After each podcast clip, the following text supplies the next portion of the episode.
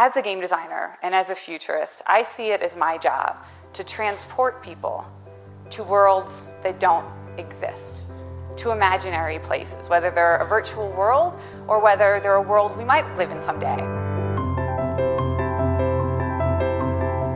Jane McGonigal is a game designer and futurist. She directs games research and development at the Institute for the Future in Palo Alto, California. Today, she explains how using your imagination can increase your sense of control and how it can make you a more creative problem solver. Aspen Ideas to Go is a weekly show that features compelling talks from the Aspen Ideas Festival and other events presented by the Aspen Institute. The Institute is a nonpartisan forum for values based leadership and the exchange of ideas. Thinking about the far off future isn't just an exercise in intellectual curiosity. It's a practical skill. Research shows it has a direct neurological link to greater creativity, empathy, and optimism. On the Ideas Festival stage, Jane McGonigal describes three practical habits that can increase the power of your imagination. She challenges the audience, and you, to foresee some of the biggest ways our lives will change by the year 2026. Here's her lecture. Good morning. We are here today to challenge and stretch our powers of imagination. And in my line of work, I spend a lot of time helping people imagine things that are really hard to imagine. And what is my line of work? Well, I'm a game designer and I'm also a futurist. I research what the future might be like. I talk to people about the future they might live in someday. And this is not exactly a common combination of career paths. As, as far as I know, I'm the only game designer futurist.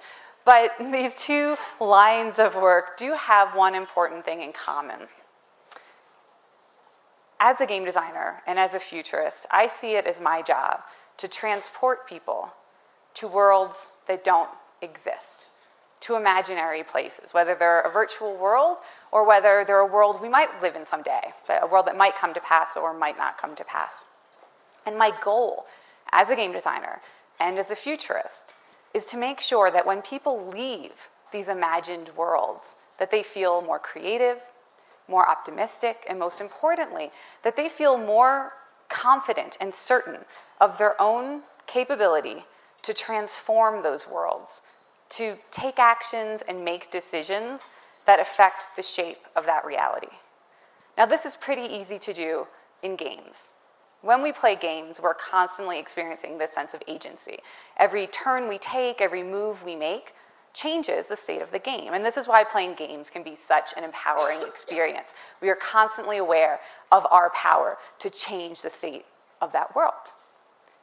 When people think about the far off future, and not just their personal futures, but the really big futures, the future of our industry or of society or of the planet, far fewer people feel that sense of agency. Far fewer people believe that they can personally make decisions and take actions that will transform the shape of that future world.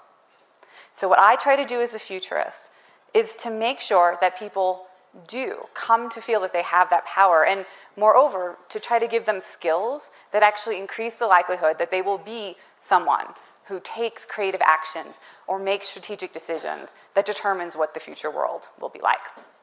So we're going to work on some of those skills today, which is why I'm going to teach you how to do two things today.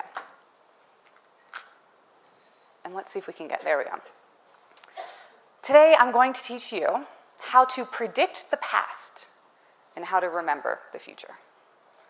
I see from the looks on your faces that many of you are thinking, wait a minute, that's not how we're supposed to do this, right? Normally, we try to remember the past and we try to predict the future. But you can reverse the order here. You can, you can try to predict the past and remember the future. It turns out to be an incredibly practical skill. And I'm going to teach you how to do these two things today. And to give you a little sense of where we're going, let me share with you some of my inspiration. This is a great line from Lewis Carroll's Through the Looking Glass. The White Queen is lamenting to Alice.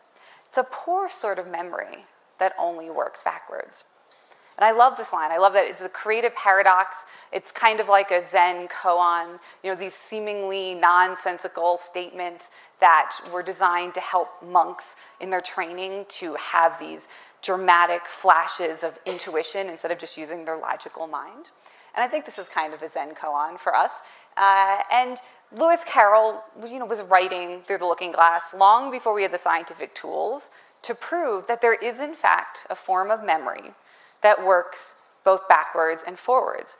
But, but now we know that there is, and I'd like to show you what that is. It's called counterfactual memory, and here's how it works.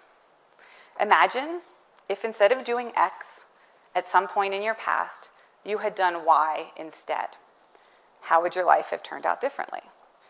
Now, to give you an example, um, if you went to college, perhaps you had a second choice college. You could easily imagine what if I had gone there instead of where I went? How my life might have turned out differently. And it's important that you're imagining actions that you took, not, you know, what would have happened if we had lost this war. It's, this is about your life, okay? When we try to imagine how our own lives might have turned out differently by imagining different actions that we could have taken or different decisions we could have made, this is what happens in your brain. Your brain tries to predict or simulate the way reality would have turned out. And there are three key regions of the brain that activate whenever you do this. It's not important that you know the names of the regions or all of the neuroscience behind it, but I'll tell you what the three parts of the brain are regarded to do when they activate. The first, the hippocampus, that's the part of the brain that is involved with constructing and reconstructing memories. Whenever you're trying to learn something new or you're trying to recall something, this part of the brain activates, kind of stores all of the building blocks for your memories. There's also a part of the brain that's in charge of mentalizing, which is when you try to imagine what other people might do. You try to use your social intelligence and intuition to effectively predict how other people will react. And the third part of the brain is the part related to something referred to as cognitive control and performance monitoring. And that means that you are scanning reality constantly for opportunities to take action. You're looking for opportunities that relate to your own goals. So you're looking for, is this the moment when I take an action will help me get closer to achieving a goal? All three areas of these brain activate whenever you try to imagine how the past might have worked out differently. And this is a really interesting neural combination, this, this way that the brain reaches for something that didn't happen but that could have happened, using kind of combination of logic and intuition and imagination.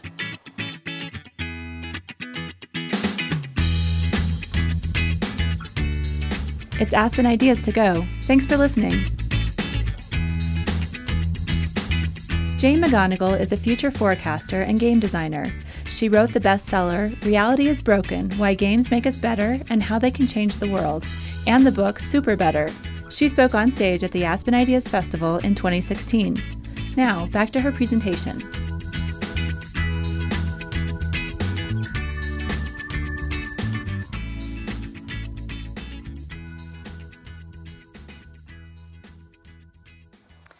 Uh, you might be wondering, why do neuroscientists know what happens in your brain when you're doing counterfactual memory? Well, one of the reasons why they're interested in this practice is that predicting the past is an effective intervention for depression. When people are asked to do this daily, they report lower rates of depression. And it makes sense when you think about it. One of the outcomes of counterfactual memory, of trying to imagine how things would have turned out differently if you had taken a different action, if you had made a different decision, is that it reminds you of the control that you have, that you do have agency, that, that you have influence over how your life turns out. So people who are imagining the past and how it could have gone differently report having a greater sense of control over how their own future might turn out. So this is one reason why neuroscientists are interested in looking at what's going on in the brain, because anytime anything helps treat de uh, depression, this becomes interesting to neuroscientists. One other thing that is kind of intriguing about this practice of predicting the past, how the past might have turned out differently, is that immediately after predicting the past, you experience a boost to your creativity. So if I ask you to come up with a lot of different solutions to a problem, you'll come up with some really interesting strategies and solutions that are very divergent. And why does this happen? Well, when the brain tries to reach for something that doesn't exist, a past that doesn't exist. You're trying to imagine something that you can't have a direct reference for. Kind of opens up the brain, unlocks the brain to think differently. You're trying to imagine how things could have been different in the past. And this allows you to imagine how things could be different in the present. So you become a more creative problem solver. So that's something kind of interesting. And just to give you an idea of how you might practice this skill in everyday life, it's really simple. You just, anytime you have a little bit of downtime, instead of pulling out your phone, uh, just play a game of what if. Here are some good counterfactual memory questions. Uh, think about a time in your life when you moved. What if I hadn't moved and I were still living wherever that was, where you grew up, where you went to school, where you had your first job? What if I had taken that job I turned down? Can you imagine an alternate career path for yourself? What if I've been allowed to choose my own first name? So these questions don't have to be super serious, right? Uh, what if you had chosen your name? What name would you have chosen? How, how might that have affected your personality or your, your course in life? Uh, and it can be really simple. What if you had gone to the airport this morning instead of coming to this lecture and you'd gotten on a plane? Where would you have gone on that plane and what would you be doing differently? So it can be even small and even related to just the tiny decisions you make, okay? So keep that in mind. This is a skill you can practice. It helps you increase the sense of control you have over, over your own life and uh, makes you more creative problem solver. Okay, now I promised you that we were going to talk about kind of memory that works backwards and forwards. Uh, that's what the White Queen wanted, that's what we want, and that's the form of memory that works backwards, and there is a version of it that works forward too. We had counterfactual memory. There is also something called counterfactual foresight. It goes in the opposite direction. Here's how counterfactual foresight works Imagine yourself in the future doing something you've never done before. Describe it as vividly as you can. And in fact, when we do scientific experiments on counterfactual foresight, we'll have you write a journal entry from the future. So you write as if it had already happened. So, in a way, you're trying to remember this future. Okay? To give you an idea of how practically you do this, it often follows the XYZ format. X refers to actions you have previously taken in your life. Um, and I'd like to just try to do this for someone. Tina, will you help me out? Okay. X is an action you've previously taken. What is something you have cooked at some point in your life? Honey mustard chicken. Honey mustard chicken. Okay. Y refers to people you actually know in real life. Who is someone that you know, Tina? My son. Your son. Okay. And what is a place that you've been to at some point in your life? That's what Z refers to, places you've been. The Galapagos. The Galapagos. Okay, Tina, have you ever cooked honey mustard chicken with your son in the Galapagos? All right, we have now found a counterfactual future for you to imagine. So you would imagine yourself in the Galapagos cooking honey mustard chicken with your son. And this is what counterfactual foresight looks like. And I would ask you to write a journal entry explaining in as vivid detail as you can what this was like, imagining as if you had done it. And you get bonus points if you can explain how you got there. And this is where the real imagination kicks in. What are you doing cooking in the Galapagos with your son? What course of events could have taken you there? This is counterfactual foresight. I think it's a lot of fun. This is what happens in your brain when you try to do counterfactual foresight, when you try to remember the future. It's the same three regions of the brain. It's the hippocampus trying to construct and reconstruct a possible reality. It's the mentalizing part where you try to imagine the actions other people might take. And it's the cognitive control and the performance monitoring where you are looking for actions that relate to your own personal goals. Some interesting things happen when you engage in counterfactual foresight. One thing that happens is that every time you remember a future that hasn't actually happened, you rate that future as more likely. And the more vivid details that you describe about this future that has never happened, the more likely you are to really start to believe, I might be on the Galapagos someday with my son cooking chicken. This, that could totally happen. You start to believe that this is possible. This is a, an effect that I think could be used for good or for evil, depending on how you harnessed it. Um, I, I, am an optimist and I, I, try to have a positive impact on the world, and so I try to think of ways that, that this effect might have a positive impact on someone's life. So we know, for example, if we get young people to imagine themselves going to college and vividly describe what it's like to walk onto campus on that first day or what it feels like to choose that major or walk on graduation, they believe it's more likely and therefore they're more likely to take actions that support. They will actually fill out an application. They will actually take the steps towards that goal if they believe that it's likely it can happen. I think if you're trying to create change in the world, this can be a very effective skill too. If I believe, for example, that a game developer could win a Nobel Prize someday, I want other game developers to believe that that future is possible so that they try to make games that are worthy of, of that kind of award. Uh, so if I could get them to remember the future in which this happens and try to imagine even themselves being the recipient of that award, maybe they'll be more likely to make games today that take them on that path. So this is a skill that, that could have some, some pretty influential impacts. Another thing that happens after you try to remember a counterfactual future is that you experience a burst of creativity. So same kind of measures of can you come up with lots of different ideas, lots of different answers, strategies that are rated as unusual, divergent. This too will happen after you try to imagine a future that hasn't happened. Again, whenever the brain reaches for something that isn't there and you're forced to bring it and will it into your imagination, will it into existence, it enables a burst of creativity after. So let's just try this right now all together. Let's remember something that hasn't happened yet. I'd like you to just play along in your own mind with the XYZ format. Let's say X is a strenuous physical activity. Maybe it's running, maybe it's doing a cartwheel, maybe it's dancing, maybe it's lifting someone up on your shoulders. I want you to just pick a strenuous physical activity that you have actually done in your life at some point. Okay, so everyone have a physical activity in mind? Okay, Y is a person you care about, someone you know, someone real in your life um, who is alive, and uh, you could have possibly have a future interaction with. So everybody pick a person. And Z is a favorite faraway place, a place you have actually been in your life. So you have some real experience with it. Okay, so we've all picked that. Okay, so now please imagine yourself doing this physical activity with the person you care about in this faraway place. Just try to picture it for 10 seconds.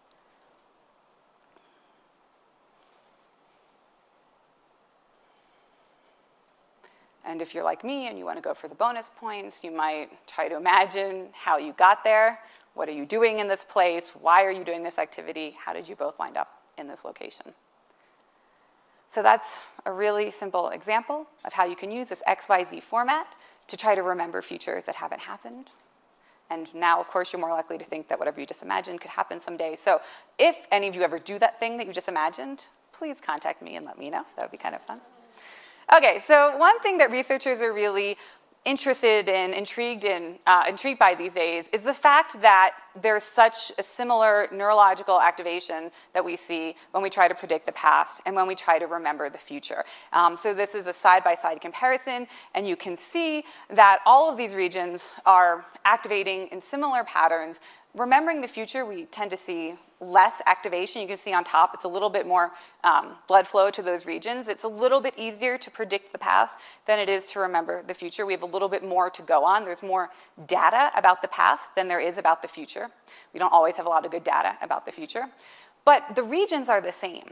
And this was really interesting to researchers, and it led to a lot of headlines when this line of work started to be published. And you may have seen headlines in places like Discover Magazine or the Science News saying things like, remembering the past is like imagining the future, or thanks for the future memories, to the brain remembering the past and visualizing the future, look surprisingly similar. Now, when these headlines first came out, people who work in the field of futures research were really anxious this was not good news because for people who work in futures work, we're always trying to get people to imagine how the world could be different. People tend to underestimate how different the future will be. They tend to underestimate the possibility for transformative change. They just can't get their mind to something that hasn't happened yet. And to find out that we are constrained by how we think about the past when we think about the future. This seemed like really bad news to futurists. This seemed like it was making it a hopeless cause to try to empower people to imagine totally different futures because we were always going to be using the same part of the brain that we use to think about the past. But when you dive into the scientific literature, you realize that these headlines were a little bit misleading because it is not the same neurological activity when you remember something that actually happened and when you think about the future. What is the common neurological activation is when you imagine how the past could have been different. And we also found out that it is not when you just imagine generic pasts and generic futures that you see this really interesting neurological activation. It has to be your own past and it has to be your own future. And for me, as a future forecaster and as somebody who wants to inspire people to try to directly shape the future, this was a big aha. I realized we have to get people imagining their own lives in these futures, that it can't be abstract, it can't just be about big systems, that they have to have a kind of autobiographical memory of the future that they're trying to imagine. So that was, that was an interesting insight for us. But it was nice to see the neuroscience connecting predicting the past with remembering the future, connecting counterfactual memory with counterfactual foresight, because it does help us realize that there, there is another way to imagining how the world could be different. Um, this is a quote from a really kind of seminal handbook that was published a couple decades ago, before the neuroscience came out, that was also encouraging people who want to change the world to think about how the past could have been different. Uh, and they say, without considering alternatives to reality, we must accept the past as having been inevitable, and therefore the future will be no different from the past. The generation of counterfactuals gives us the flexibility in thinking about possible futures. So thinking about the how the past could have been different helps us better able to think about how the future could be different. And I'm really interested in possible futures. I work with the Institute for the Future in Palo Alto, California. We're the oldest future forecasting organization in the world. And this is the sign that you will see when you walk in the front doors. And it really illustrates our philosophy of thinking about the future. Um, this is based on a sticker that you would get if you visited the World Fair in the 1930s, and they would show you people with jetpacks zooming through the air and the kitchen of the future where robots are making your food for you, and then you get this little sticker saying, I've seen the future, as if the future were this immutable thing that somebody could show you, and then you would just sit around and wait for that to happen. I'm waiting for my jetpack, I'm waiting for my robot maid. Um, but in reality, the future doesn't just happen, people make it. They make it through the decisions that they make and the, the ideas that they share with the world. And, and so we don't try to predict the future. We could care less about being right about the future. What we try to do is imagine all of the different possible futures so that we can figure out which of these futures we actually want. And then how do we make those futures a reality? So, our philosophy is that we think about the future to find out what's possible, to find out how things could be different. And that's because to create something new or to make a change in the world, you really have to be able to imagine how things could be different. You can't invent, you can't innovate, you can't create, you can't change your own life or anyone else's unless you can imagine how things could be different. And the future is a place where everything can be different because it hasn't happened yet.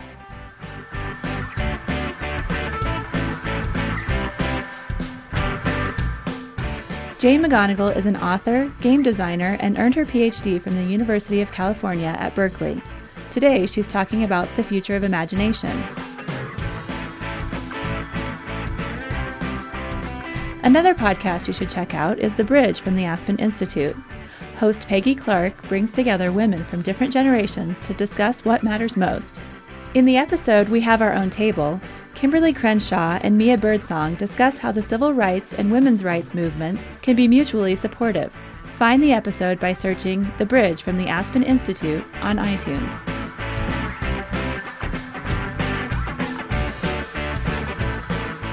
Now back to today's lecture. Here's Jane McGonigal. I want to tell you one more intriguing thing that we found about predicting the past and remembering the future. It turns out there is one other form of thinking that activates the exact same neurological patterns as trying to predict the past and remember the future. One other kind of thought process that activates those three, re- three regions in that really interesting form of imagination and intuition and logic. I just want to give you a second. Can you imagine what that third type of thought might be? Well, it turns out it's empathy trying to imagine what someone else is feeling, particularly if it's something you have never imagined yourself. If you have not gone through an experience, you haven't lived a certain life, you have to conjure up, just like trying to imagine a past that never happened or a future that hasn't happened yet, you have to try to conjure up something that you have no direct access to, no direct data about. Um, and it, it's, it's, this is really interesting. As people have done more neurological research on empathy, it turns out that empathy is a lot less emotional than we thought. It's actually a lot more creative. And what I, what I mean by that is that empathy isn't necessarily something we feel, but it's something that we actively construct in our mind. And, and to be fair, it's not all empathy. It's, it's hard empathy, which is the most important version of empathy. Uh, and let me explain what I mean by that. Uh, there are two forms of empathy easy empathy and hard empathy. Um, and I will give you an experience now where you can just have, uh, have a firsthand experience of easy empathy. This is not what we're talking about, but I am going to show you a video and I want you to see if you can put yourself in this person's shoes. Can you feel what they're feeling? Do you understand what, what is going through this person's mind? All right, there we go. McGonigal shows a video of an elated child at a birthday party. He's standing over a cake, wearing a birthday hat, and surrounded by his friends. And this is easy empathy for a lot of reasons. Um, one is that most of us have had birthdays. Um, we have been kids uh, excited to, I don't know if there's presents coming, there's a clown coming, I'm not sure what's, but we've been excited. We've been this kid um, and this sort of delight and awe. Uh, and it's also easy empathy because we can even mirror our facial expressions. Sometimes you watch a video like this and you start to mirror and actually make the expression yourself. And then you really start to feel what they're feeling. Okay, this is easy empathy. Um, we do this all the time. It comes naturally to us. Um, and it's great and it feels good. Um, but, uh, but it, doesn't, it, it, doesn't have the impact that hard empathy does. Hard empathy is when we try to put ourselves in the shoes of somebody who is different from us. Um, this is just one person that I thought uh, some people, I personally, would have a harder time trying to imagine what this person is feeling in this moment and, and what brought that person to this place. Um, the ability to feel and imagine what somebody else's feeling and thinking when you do not share those thoughts and feelings, when you have never had them yourself. That's hard empathy. Um, and it, it's interesting for a couple of reasons. Hard empathy is the only form of empathy that is linked to taking future action. So while it may feel good to have this kind of easy empathy, I feel what you feel, I relate to you, I like you more now, um, it does not change our actions. We're not more likely to help somebody after we've had that experience. We're not more likely to change our own behavior or make a different decision. But when we go through the practice of hard empathy, when we're successfully able to imagine and construct in our own minds a feeling or thought we've never personally had, that is linked to taking different action in the future. So that's one reason why researchers are interested in it. And this may not surprise you now, since it activates the same neurological patterns as predicting the past and remembering the future. Immediately after practicing hard empathy, if you're able to get to that point where you think you have the ability to imagine what the other person is thinking or feeling, you experience a burst of creativity. For the same reasons, you have tried to unlock that part of your brain that can imagine things that you've never imagined before. So I call this a triangle of what if. Three different practical skills that you can do pretty much anytime, anywhere. You can try to remember a future you've never experienced as if you had already experienced it. You can try to predict how the past could have been different. And you can try to practice hard empathy. You can think of somebody who is really different from you or someone you really don't agree with and try to access that thought or feeling in your own mind. And what's really good news is that these three activities tend to reinforce each other. If you want to get better at imagining the future, you can spend some time trying to cultivate empathy for people who are different from you. If you want to have more empathy for people who are different from you, you could do some counterfactual memory exercises. So, this is a really wonderful reinforcing triangle. And all of these activities ultimately in the scientific literature get linked to the kinds of thinking and problem solving that lead to more creativity, more invention, more innovation, more optimism about these futures being more likely, greater social intelligence, and ultimately a greater capacity for change, which is why I am so obsessed with this area of research. And as a game designer, it occurred to me that perhaps I could make games that allow people to practice this triangle of what if in more complex and longer lasting ways. Could I give people an experience of imagining what if, of trying to imagine how things could be different, and, and, and what would that lead to? So, that's the kind of uh, games that I've been trying to make for the past decade, um, really sparked by this question, what if we could play what if together? Let me give you an example of one of these future forecasting what if games that I've made to kind of give you an idea of how playing what if could lead to invention and innovation more creativity in the present. So in 2008, I made a game called Superstruct with the Institute for the Future. This was a game set 10 years in the future and part of the premise of this game was that a supercomputing system that was processing all kinds of data about reality, and the, it was typically forecasting the potential extinction of different species, like a rare squirrel species would spit out some data and say, hey, everybody go protect the squirrel, go protect the seal. Um, the premise of this game is that one day the computer, to everyone's surprise, spits out uh, Homo sapiens might actually be on the uh, endangered list in the next couple of decades. And there were five factors leading to this data analysis, different causes uh, that might lead to our, the endangerment of our species, things like a pandemic, things like a disruption to the food chain. And we asked players to come together and imagine themselves in this future, to remember it, to talk about what they did in this world to try to address one of these five problems. So you would pick one of these five problems. Uh, I happen to pick quarantine and everybody was asked to tell stories about the actions they took in this future. Um, very personal, using skills you know already. So, uh, it's a pandemic. What could I do? Well, I'm a game designer. There's this gamer stereotype that gamers like to stay home alone, always playing games in their basement. And normally I get really annoyed by that stereotype.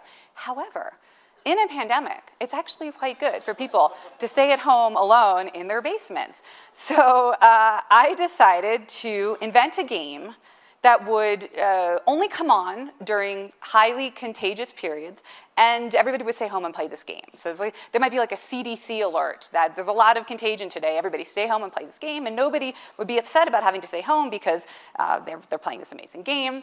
Um, I did some research and I found out that uh, in historic times of pandemic, one of the hardest to shut down vectors for contagion were dance halls and nightclubs. That there's just something about young people, even in times of pandemic, they will not stop going out to dance clubs these social environments. So, of course, I decided that. Uh, I, I should make it a dance game. So I really want to make sure people are not going out and spreading this disease.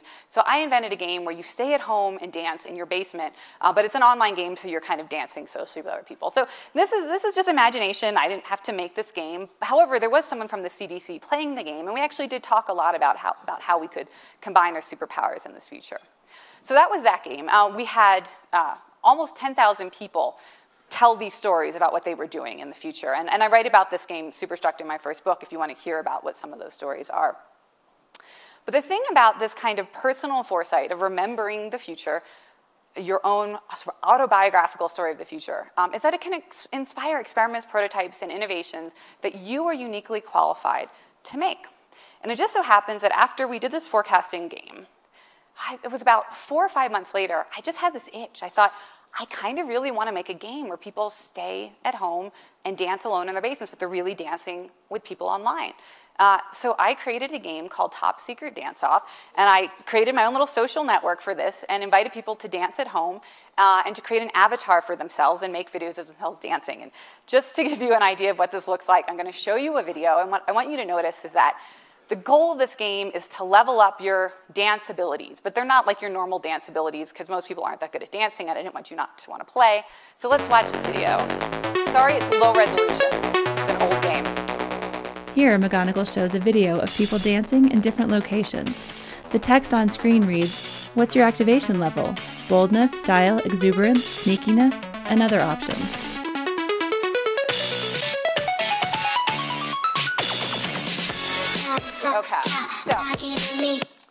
Uh, so that's Top Secret Dance Off. Um, and I just started inviting some people to play, and I thought it'd be like a little prototype. Um, and people would leave comments saying, oh, here's plus one exuberance, plus one humor. Then so many people were playing the game and became completely obsessed with this game. The average player was playing this game or on the site six hours a day, uh, which was a lot. Uh, I realized I needed to automate the leveling up system. I'd been doing it in a Google spreadsheet. So I'm like, no, we need some code now. We need a database. So uh, wrote some code and made it automated so that you could watch somebody's dance video and just click on a button and give them a level up in one of these dance skills like plus one sneakiness or plus one style. Okay, so and that would have been enough. That was a great experiment. I enjoyed making that game. Um, it was awesome. Uh, but then something else happened.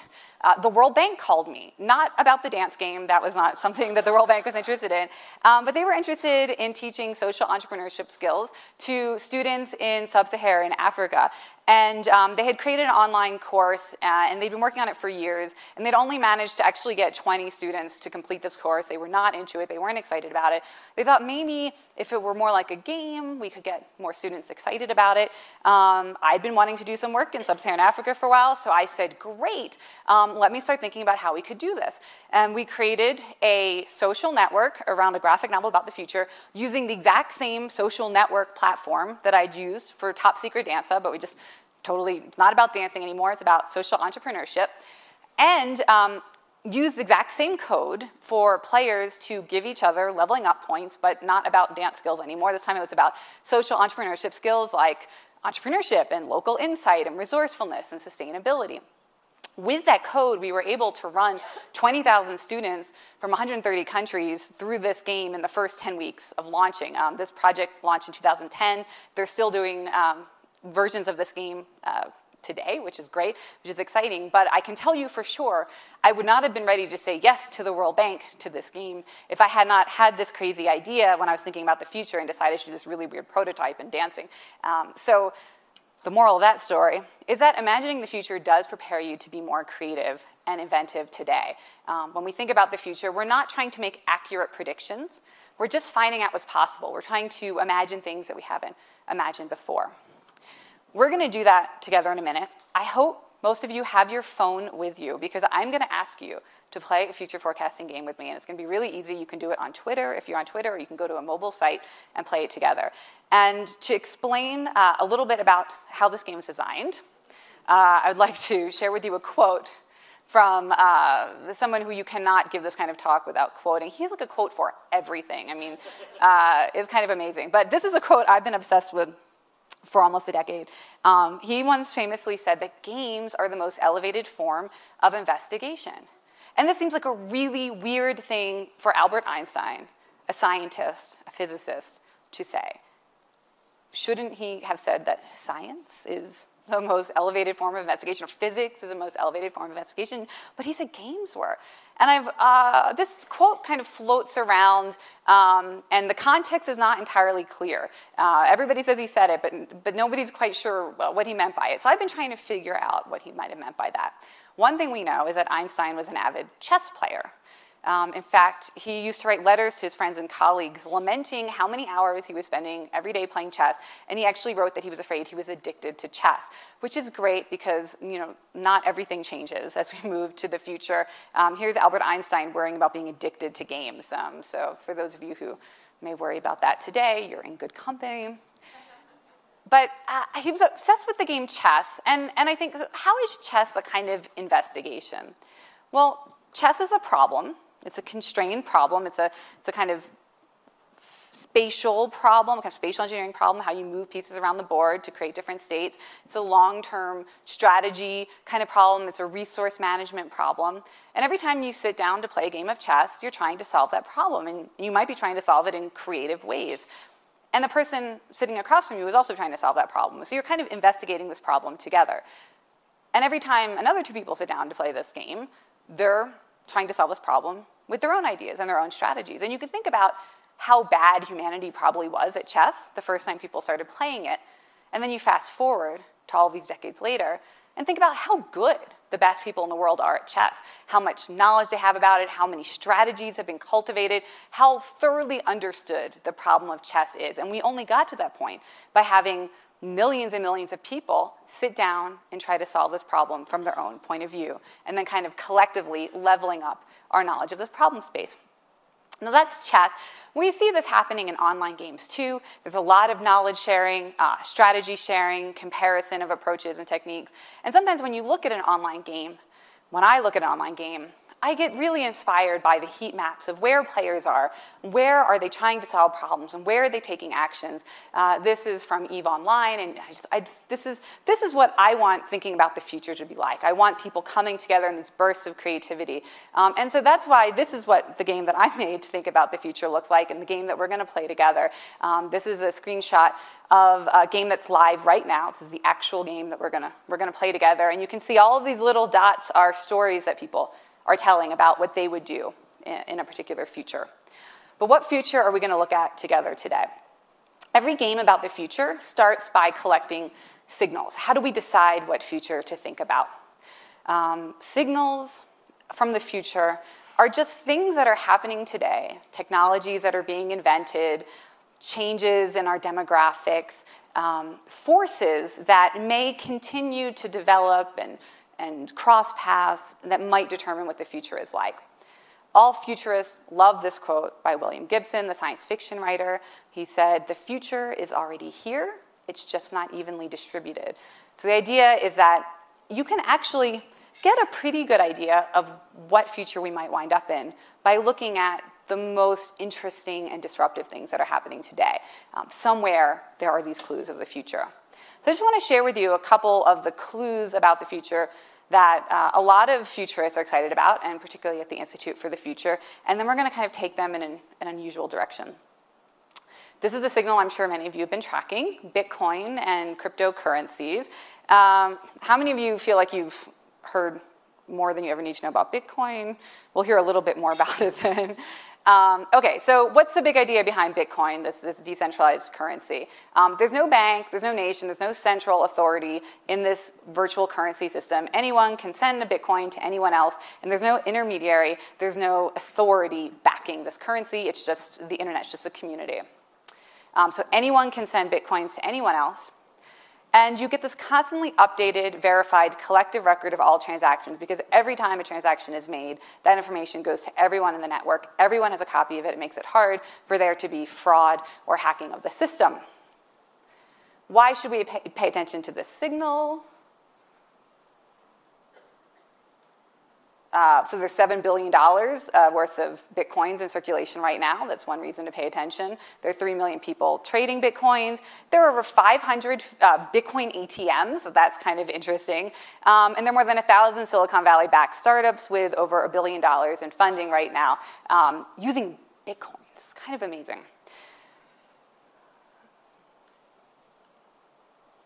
Now, when we try to imagine the future, we try to take these signals and put them in new context. So we're not going to talk about the future of finance today.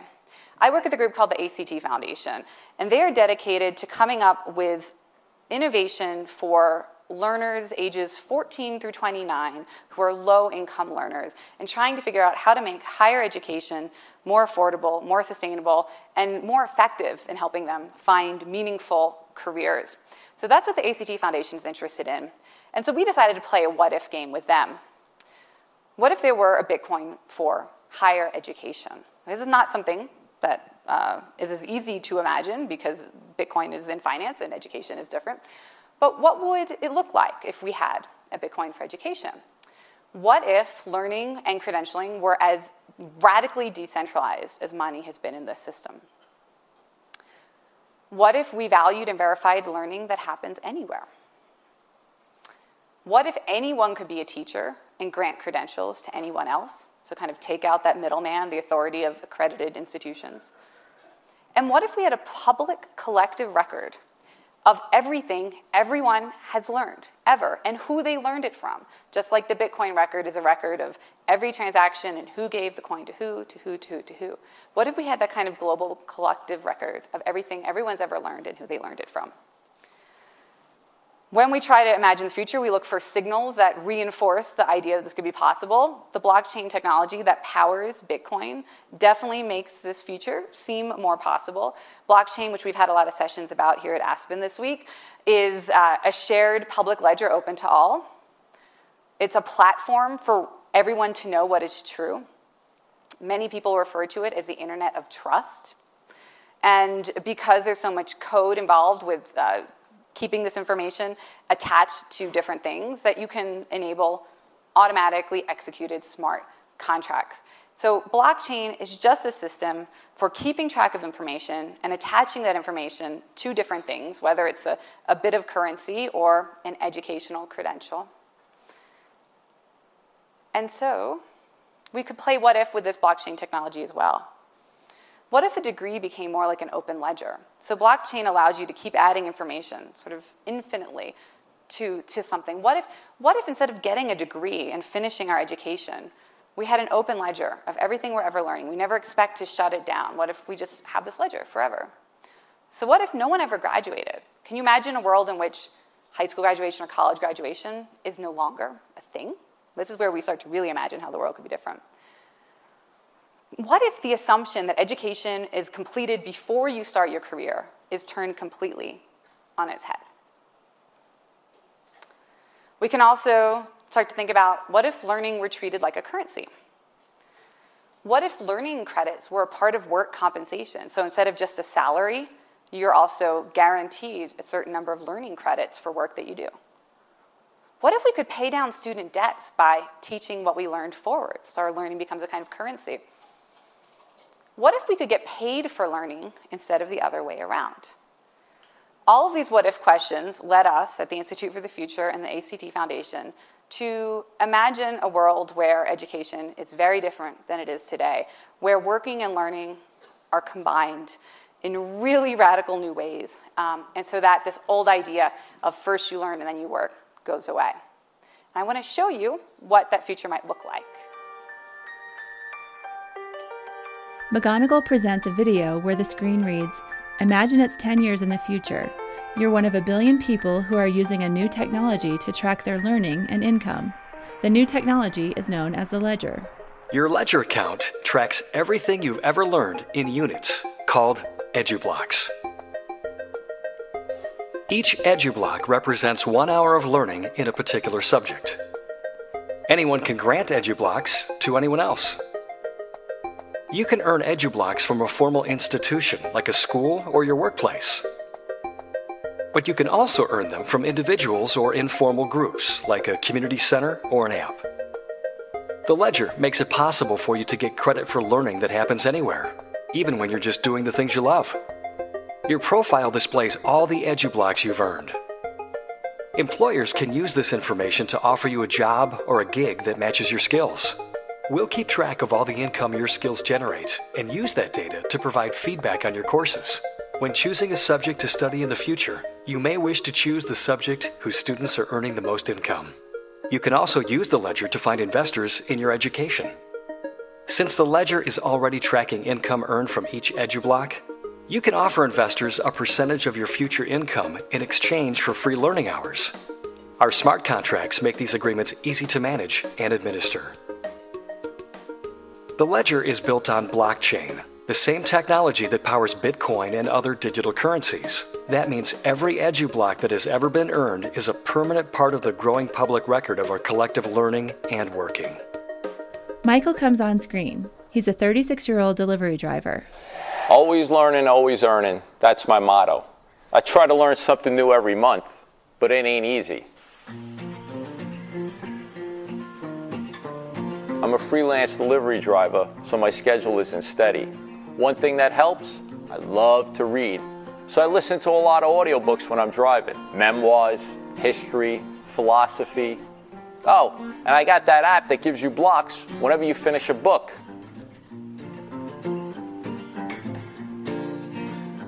I started teaching last summer right after the federal government announced the Pay It Forward program. You know about that, right? Yolanda is a young virtual reality programmer if you have federal student loans from college, you can pay them down by teaching someone else what you learned. Whatever blocks you earned in school, you can teach them to others. The University of Texas, that's where I did my degree, they report all my college credits directly into the ledger, so I'm pre approved to teach any subject I passed. Like virtual reality programming. If I can teach someone that course, I get $2,500 off my debt.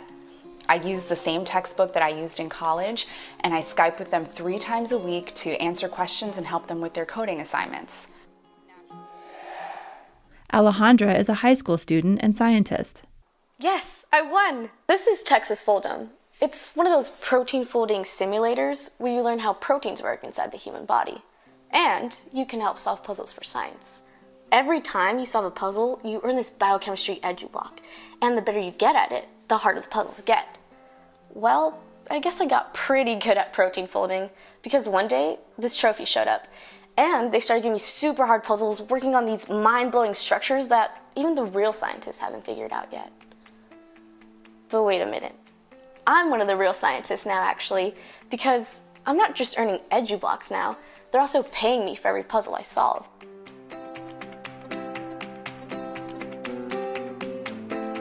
This game is sort of like my first class in biochemistry, and it's also my first job. Human Resources Director Eileen comes on screen. We used to have this concept of entry level jobs. You would start with a company and then you could move your way up. That's how I started here. We hardly have any full time jobs here. We mostly hire on a project basis. We check their ledgers, and if their credentials match our needs, then we'll put them in the hiring pool. Of course, relationships are still important, and we still help people grow.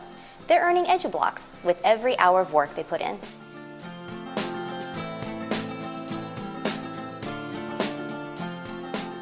Every project we hire for, we don't just list the monetary compensation. We also list exactly how many EduBlocks in which skill areas we'll grant you. That way, your work here counts as learning for your next gig. It's all connected. Why give someone a generic test when you can actually evaluate their work in a real world context? David is an EduBlock verification designer. When you log into a verification site, it gives you a task, an opportunity to do some real work for a real client.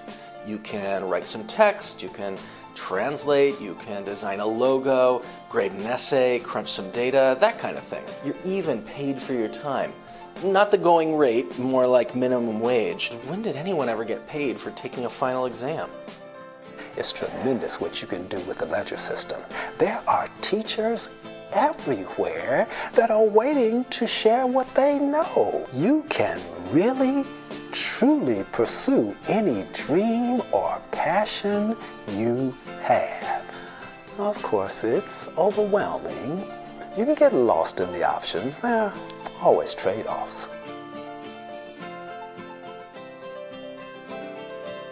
Sooner or later, most people find themselves at a point in their learning where they need to make a decision. Do you go for the traditional college degree or build your own higher education? That's the kind of tough choice that a lot of young people are facing right now. Carl is a learning and earning counselor. When it's my turn to teach, I take it really seriously. Because for me, learning has always been the one thing that's connected everything else in my life. Where I've been, where I'm going. I may not know where that is yet, but I know I won't be a driver forever. And when I get there, I know I'll still be learning. The video reads 1 billion people on the ledger, 1 billion unique journeys. The video wraps up with the message Imagine yourself in this future. What will your story be in 2026? So that's when we launched the game. We've had more than 11,000 people who have a stake in the future of higher education, whether it's people who work in higher education or the students who are in high school today thinking about their future. And uh, I'm going to invite you to play with us around these ideas. Uh, if I can just go back to my slides. Um, I should say one thing about that video. When we imagine the future, Sometimes we imagine futures that we want, and we get really excited and we try to make them. Sometimes we imagine futures and we decide we don't want that future. That is not a future I want. I would like to do things today to make a different future more likely. Uh, do I need to advance? Oh, yes, there we go. Um, so reactions to that scenario have been really different. Uh, some people look at that and get very excited. Some people look at that and think it's a dystopian world. Uh, so it's okay, and we actually practice two forms of imagination when we think about this, these types of futures. Uh, positive imagination and shadow imagination, where we think about the things that we're excited about in the scenario, but also the things that we're worried about. Um, now, I want to get you guys on this platform because we have a really unique opportunity here at Aspen. We have this amazing collective intelligence and creativity in this room. And I'm going to ask every person, this is my ask of you, to share one reaction to this future in the game platform. If everyone shares one reaction, we'll be able to add several hundred new points of view to this future. Um, you can do it two ways. You can do it on Twitter. I'm going to give you some hashtags. If you use the hashtag, the game will automatically scrape up your response from Twitter and put it into the game. Or you can go to the mobile website, which is learningisearning2026.org, and you can play cards right on the website. You can create your account signing in on Facebook or Twitter. It's really easy. And here we are. We're going to play What If. Okay. So it's the year 2026. Imagine that learning has been radically decentralized, that anyone can teach, and think of it as a kind of transition the way that social media has been. Almost everyone, not everyone, but most people are on some form of social media today, sharing their lives. What if in the future most people are teachers and most people are able to give you credit for learning something that they've taught you? And employers are teaching in this whole uh, interconnected world what's something or anything that excites you about this here? One thing that you think is positive. If you use the hashtag LearnPositive on Twitter, our game will scrape it up. And if you're on the website, you can use the hashtag or just play your card under positive imagination. So I'm going to give you 30 seconds to think of one thing that excites you about this scenario. You can follow along with the Aspen Ideas Festival audience by logging on to the website learningisearning2026.org. Use the hashtag LearnPositive on social media to find what others are saying about imagining the future. If you play one idea, I'd encourage you to keep going. What we've found in our foresight workshops is that usually the really good ideas uh, start to happen at the third or fourth idea. Um, your, your first idea is maybe the most obvious idea. Um, once you keep diving deeper, you start to have some really interesting insights. I'm just going to show you a few other types of questions that we ask. If you go to the game website, you'll see a bunch of imaginative prompts listed to answer questions and different hashtags that you can find people having different conversations. One of the things we like to ask people to do is to write a headline uh, from this future. So, what's the top news story in this world? And it could be a positive news story or a negative news story, just to give you some examples. Uh, investment in EduBlocks in the US now exceeds endowments of top 20 universities combined. That could be a headline. Federal government announces it will begin accepting EduBlock teaching credits as payment for student loans. EduBlock laundering ring broken up, 3 million EduBlocks confiscated by federal investigators, right? When you treat learning as a currency, this type of thing might happen. And by the way, all the stories that you saw in the video were inspired by us asking people to just say, what would you do in a future where learning were decentralized in this format? So uh, if you think of a news headline, you can add it um, and then maybe, I think this is the last one I have in here, um, is to pick one thing you know a lot about. And this is where we really start to get surprising ideas about the future. It can be anything. Maybe you know a lot about online learning or startup culture, writing books, travel, fitness trackers, mental health, being a parent, government, the Constitution, whatever. Anything you know a lot about. Pick that thing and start sharing ideas how that thing might change or adapt in the scenario. One of the most fun areas that I've seen played out in this game is parents talking about can parents give EduBlocks to their kids? And you know, how, how early do we start earning EduBlocks? What skill is too basic to get an EduBlock for? Thought that was really interesting. What kind of EduBlocks you might learn, earn by traveling? What, how could we value the education that happens in our real lives when we go out and have adventures and explore? And you can think of maybe these are positive changes or negative changes. So I want to thank you for playing some ideas. Um, and uh, I want to encourage you to go on the site and look. We have, we have over 11,000 um, ideas, and, uh, and the game will be live continuing for the rest of the summer. If you know folks who might like to watch the scenario video and share their imagination.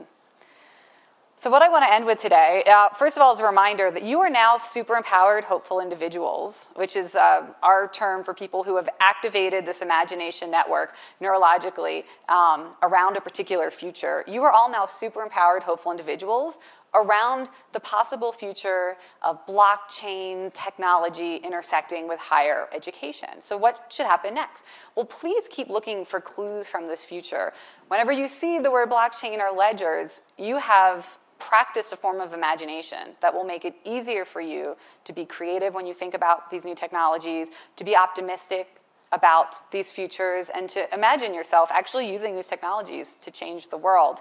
And it will not be hard for you to keep looking for clues of this future. I just went online uh, this weekend to look for the latest headlines around this. And, you know, we've got the IMF doing Bitcoin stuff. We've got Skype founders going to save the world using blockchain technology. Finnish cities are going to do blockchain powered shipping. We're going to uh, eliminate corruption with blockchain technology, all the startups to watch. Uh, Intel's going to do blockchain code for something called a hyperledger. Governments are doing it. Um, you can go on Twitter and just look for people talking about blockchain. Um, and you can also look for more clues from this future at the ACT Foundation website, which is actfdn.org, where we have a map where we've collected a lot of these clues. If the future of higher education is not your thing, you can still please keep practicing these three what if skills. Do those simple things that we practice together, remembering the future, predicting the past, and trying to feel hard empathy. And please remember that to create something new or to make a change in the world, you have to be able to imagine how things can be different. And that's really the skill that we've been talking about today how to imagine things that are different from what you've directly experienced yourself. The future is a place where everything can be different, which is why I love to think about the future. But as we've seen, thanks to the neuroscientific research, the past is a place where everything can be different if we practice predicting the past and counterfactual memories. And other people's lives can also be a place where everything is different if we practice hard empathy. So we can think about the future, we can think about the past, and we can think about other people. And all of these things will increase our ability to be more creative, inventive, innovative, and make a change in the world the look of alarm on my face that you may have just seen as I see that the font is not embedded properly for the next slide, which is terrible.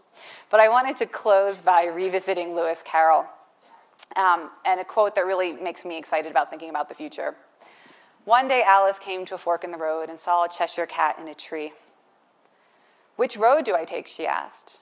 Where do you want to go? was his response. I don't know, Alice answered. Then said the cat, It doesn't matter what path you take. Now, originally I wanted to end this talk on this slide, uh, but some of my colleagues said, no, wait, that's kind of a depressing slide. You cannot end on that slide. Uh, even though when I think about this, I think this is great. This explains why we think about the future. We have to imagine where all of the past could go. And only then do we know which path we want to take. We have to imagine the different futures and imagine all of the different ways things could be different. Imagine all of the possibilities, and only then will we know which path to take. We'll have an answer for the Cheshire Cat.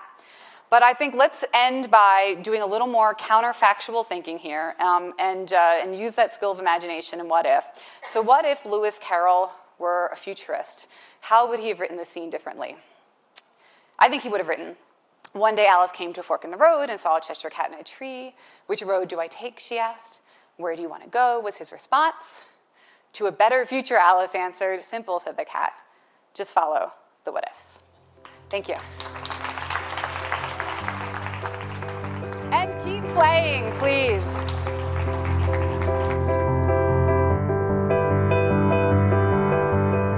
Jane McGonigal is a game designer and future forecaster. She directs games research and development at the Institute for the Future in Palo Alto, California. She spoke at the Aspen Ideas Festival in 2016. Make sure to subscribe to Aspen Ideas to Go on iTunes or your favorite podcast app. Follow the Aspen Ideas Festival year round on Twitter and Facebook at Aspen Ideas. Today's show was produced by Marci Krivonen and me and recorded by our team at the Aspen Institute. I'm Trisha Johnson, editorial director of our public programs. Thanks for joining me.